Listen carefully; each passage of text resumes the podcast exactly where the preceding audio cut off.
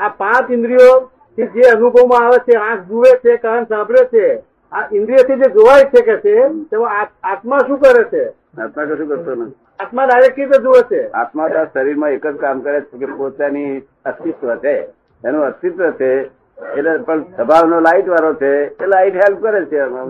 તો આત્માનો સ્વભાવ જ્ઞાતા દ્રષ્ટા કહેવામાં આવ્યો એ ડાયરેક્ટ કેવી રીતે જુએ છે. જ્ઞાતા ડાયરેક્ટ જોઈ શકે જ નહીં ને. જ્યાં સુધી ઉપર ઉપર માટલું મૂકેલું છે રે. તો આ ઇન્દ્રિયો જ્ઞાન વાળાને તો પાંચ કોણો પડ્યા છે. પેલાને ઝાડવાને એક કોણું પડ્યું છે. તે એક કોણા જેટલું. તેથી આપડા લોકો છે ને કે ભગવાન છે તે અણુરૂપે છે. એટલે ભગવાન અણુરૂપે નથી. એનો જે મહીથી લાઈટ આવે છે અણુરૂપે અણુ છે. શું છે? એ તોડી શકો એટલે આખું થઈ જાય. અણુ રૂપે ભગવાન નથી, એટલે તો ભગવાનના અણુ રૂપે કહેવાથી તો ભગવાનના ટુકડા થઈ જાય, પીસીસ થઈ જાય. તો ભગવાન સ્વાભાવિક વસ્તુ છે. શું છે? એમાં પીસીસ થઈ શકે નહીં કોઈ દાડો તો આત્મા સ્વાભાવિક વસ્તુ. આનમે હોય છે અને તે સપર પ્રકાશ વાળું હાજરી છે. પોતાનો પ્રકાશ દેવો નથી, એની મેં આયા જ કરે. તો બાકી ઇન્દ્રિય બિન્દ્રિયો પોત પોતાનું કામ કરી રહી છે બધી શું? અને ઉપર અહંકારી કોઈ જેમ કરે છે કે મેં જોયું મેં હોબળ્યું મેં ખાધું મેં ચાખ્યું હું પહેણ્યો શું? અને હું રોડે હું રોડે એવું કે. એવું નહીં પહેણ્યો કે રોડે બોલે કે ના બોલે?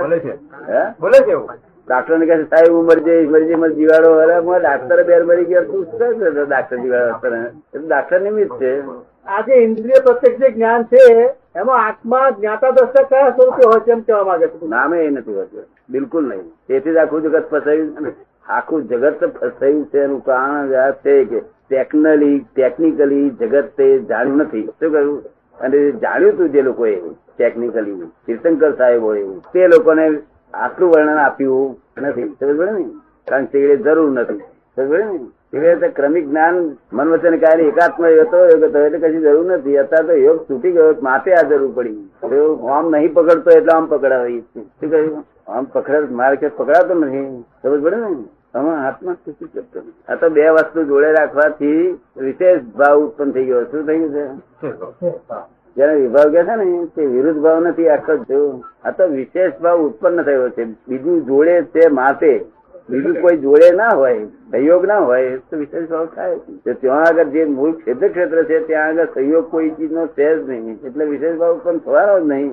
એટલે અનંત કાળ સુધી સિદ્ધ ક્ષેત્રમાં રહી ચુકવાના તો અને અહીં તો આ સહયોગ ભેગો થયો છે એટલે વિશેષ ગુણધર્મ ઉત્પન્ન થયો. શું થયું?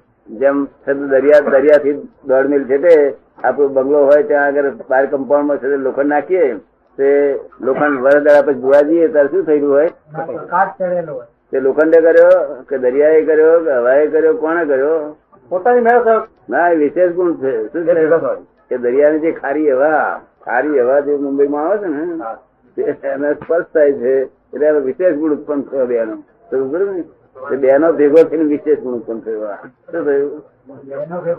હા તે આ બેનો ભેગું થઈને વિશેષ ગુણ ઉત્પન્ન થયું. શું?